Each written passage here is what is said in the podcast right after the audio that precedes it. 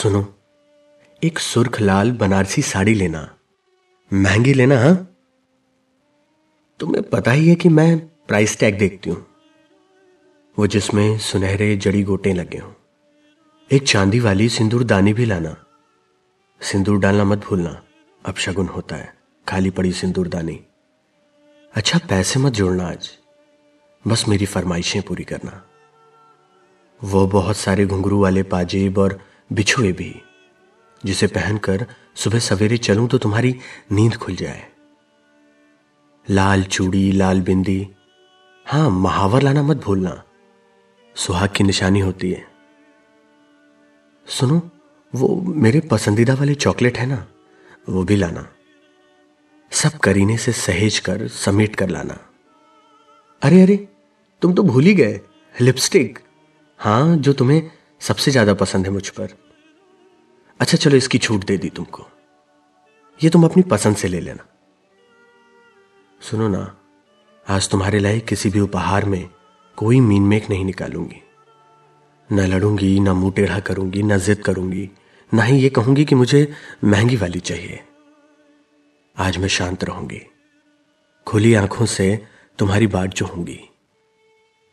सुनो, तुम आना जरूर, बहाने ना बनाना।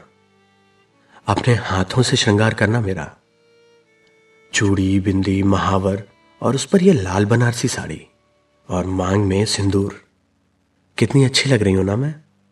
पैरों में पाजेब, हाँ वही पाजेब जो एक बार पैसे पूरे ना पड़ने की वजह से छोड़ आई थी मैं। हाय, देखो ना कितनी प्यारी लग रही है ना मेरे पैरों में। सच कहना, इतनी सुंदर कभी लगी थी क्या मैं? नहीं ना। बस इस छवि को बसा लेना तुम अपनी आंखों में और समा लेना मुझे अपने दिल में, जहां स्थान है मेरा, जहां मेरा स्थान तुम्हारे जीवन में कोई नहीं ले सके, कभी ना ले सके। जैसे मेरा नाम जुड़ा है तुम्हारे नाम से, बस यूं ही तुम भी जाने जाओ मुझसे। बस यही आखिरी फरमाइश है। तुम ना नहीं कहोगे मेरी अंतिम विदाई पे। सुना है कि मरते वक्त कोई कुछ भी नहीं लेके जाता, चिता पर बस एक कफन मात्र होता है। पर मुझे ऐसे नहीं जाना, मुझे सच संवर के ही जाना है। ये सब जो लाए हो तुम मेरे लिए, इसे किसी और को नहीं दे सकती मैं।